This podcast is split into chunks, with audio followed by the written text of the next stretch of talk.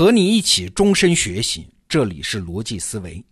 这一周啊，我们又有一本全市场的首发书，是新经典文化在我们这儿首发的新书，叫《发现东亚》。这本书的相关内容在知识界引起反响，已经有一段时间了，是今年现象级的一个思想产品。我们一直在追踪这本书最后的出版日期，哎，还是感谢新经典文化和这本书的作者宋念生老师的信任，最终选择我们得到 APP 作为首发平台。这本书的内容本身呢，是一本近代的东亚历史，它的源头呢是宋念生老师在美国大学给美国本科生开设的东亚史课程。但是啊，我们给你推荐这本书，倒不是因为这个历史主题啊。而是因为其中有一个有趣的思考问题的角度，这个角度简单说就是啊，我们关于自己的认知，其实有很大一部分是来自于他人的建构，从个人到国家都是这样。这其实是个人竞争和国际政治博弈很重要的一种方式，只不过因为是建构已经内在于我们，所以我们日用而不知啊，经常忽略它。我们先来举个例子，比如说，我们中国处于亚洲，这是我们从小就学的知识啊，这是个客观事实吧？可是慢着，亚洲这个词儿它是怎么来的呢？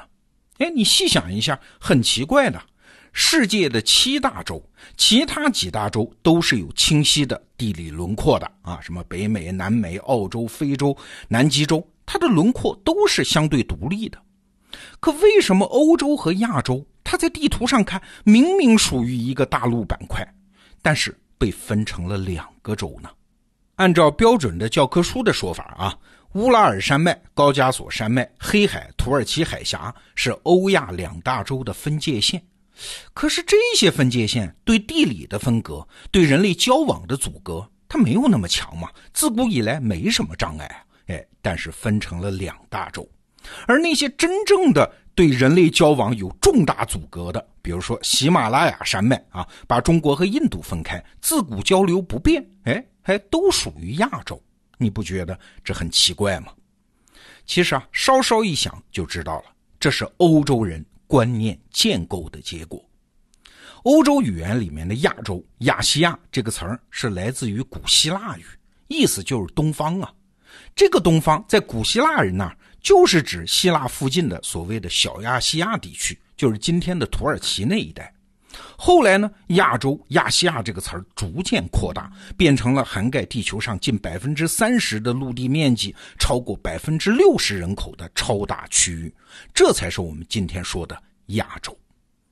你可能会说，这叫什么劲儿啊？哈哈，欧洲人发明了一个词儿，我们就拿来用呗，不就是个地名吗？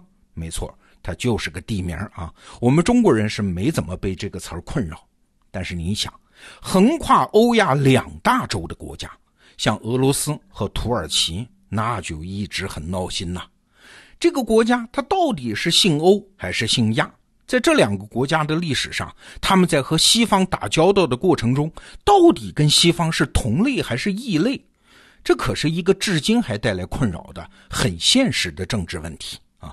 这就是一个很有趣的现象，一个词儿它变成了一个观念，而这个观念它会深度的影响现实。我们来举个例子啊，你就知道一个词儿的影响有多深了。我们都知道一个概念是关于日本的，叫脱亚入欧。在我们一般人的知识体系里面，这个词儿大概是这么描述的：明治维新的时候啊，有一个日本思想家叫福泽谕吉。他写了一篇文章，叫《脱亚论》，提出日本要脱离亚洲，加入欧洲。这就是日本明治维新的主要思想，也是后来日本一系列军国主义行径的理论基础。你想想看，我们平时是不是这么认识这个词儿的？但是，按照宋念生老师在《发现东亚》这本书里的研究，事实跟我们想象的不完全一样啊。首先，这篇文章到底是不是福泽谕吉写的？在学术上是有争论的，怎么回事呢？原来啊，一八八五年，就是日本明治十八年三月十六号这一天，东京出版的一份报纸是政论新闻，叫《时事新报》上刊载了一篇没有署名的社论，题为《托亚论》。大概的意思就是啊，文章不长，两千多字，就日本要与西洋文明国家共进退，要拒绝和中国呀、朝鲜呐这样愚昧落后的所谓的恶邻为伍。那这篇文章发表之后，在当时是没有什么影响的。那什么时候开始被认定为福泽谕吉写的呢？是一九三三年，在编《福泽谕吉全集》的时候，这篇文章被收录在《续福泽全集》里面。你看，是续全集呀，也就是把一些散碎的可能是福泽谕吉的文章再收进来，要不怎么是续呢？这也间接证明啊，这篇文章的影响没有那么大。真要大了，早就收到正集里面了吗？那这个词儿什么时候影响才起来的呢？是二战后的五十年代，日本人因为二战的创伤，这才有一种普遍的民意啊，我们要当西方人，我们和他们亚洲不是一伙的。你看，脱亚入欧不是日本人一直以来的观念，想来也是哈。我们看抗日剧的时候，经常看到日本人在墙上刷那个标语，是“大东亚共荣圈”呐。对，历史事实就是这样。日本从明治维新开始，一直是想当亚洲霸主啊，一直想当亚洲的代言人呐，一直要以亚洲人种的身份和西方对抗的。这后来才作死，搞出个珍珠港事件嘛。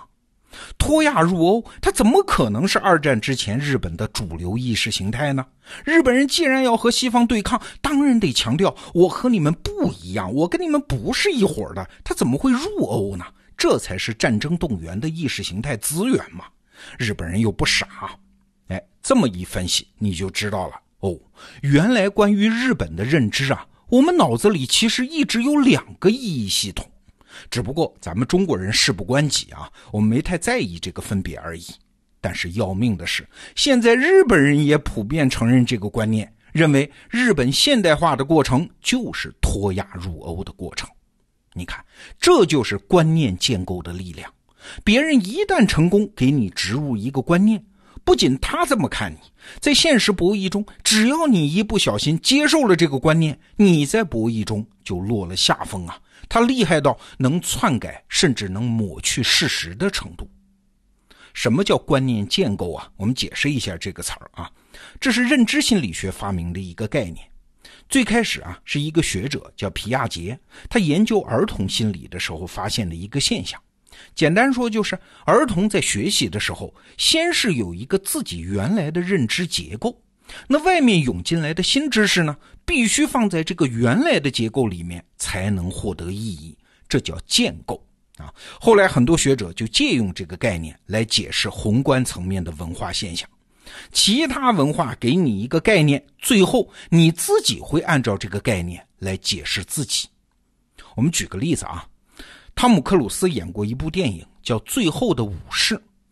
大概的情节呢，是一个美国人在明治维新的时候来到日本，哎，发现有一批日本的传统武士啊，那真是非常传统。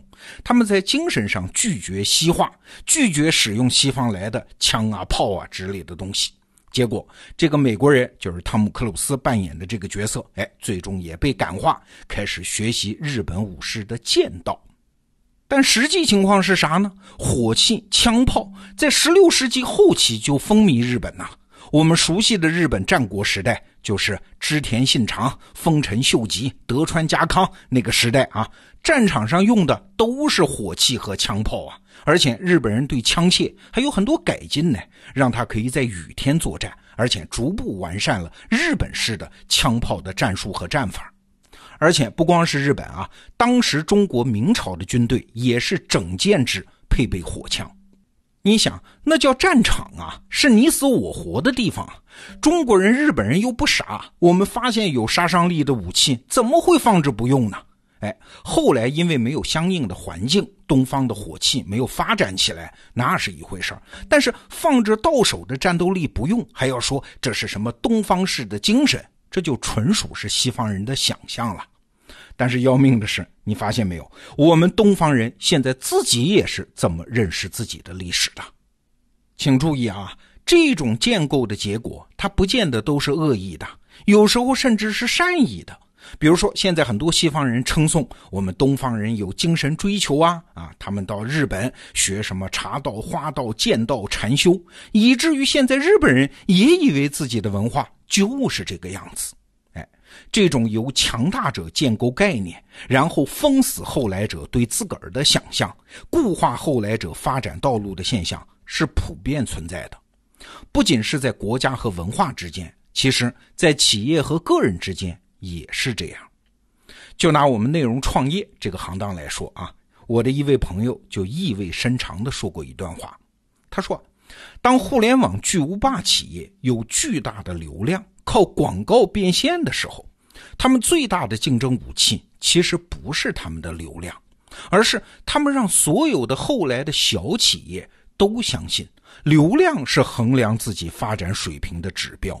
只要你按照这个指标。”来行动，嘿嘿，那你放心，小企业就永远不会有超过他们的那一天。哎，这话您琢磨琢磨。最后再提醒一下，今天是新经典文化在我们这儿首发新书，叫《发现东亚》。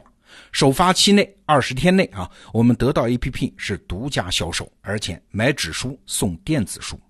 关于西方给我们建构的意义系统这个话题，相信你在书里会有更多。惊奇的发现。好，逻辑思维，明天见。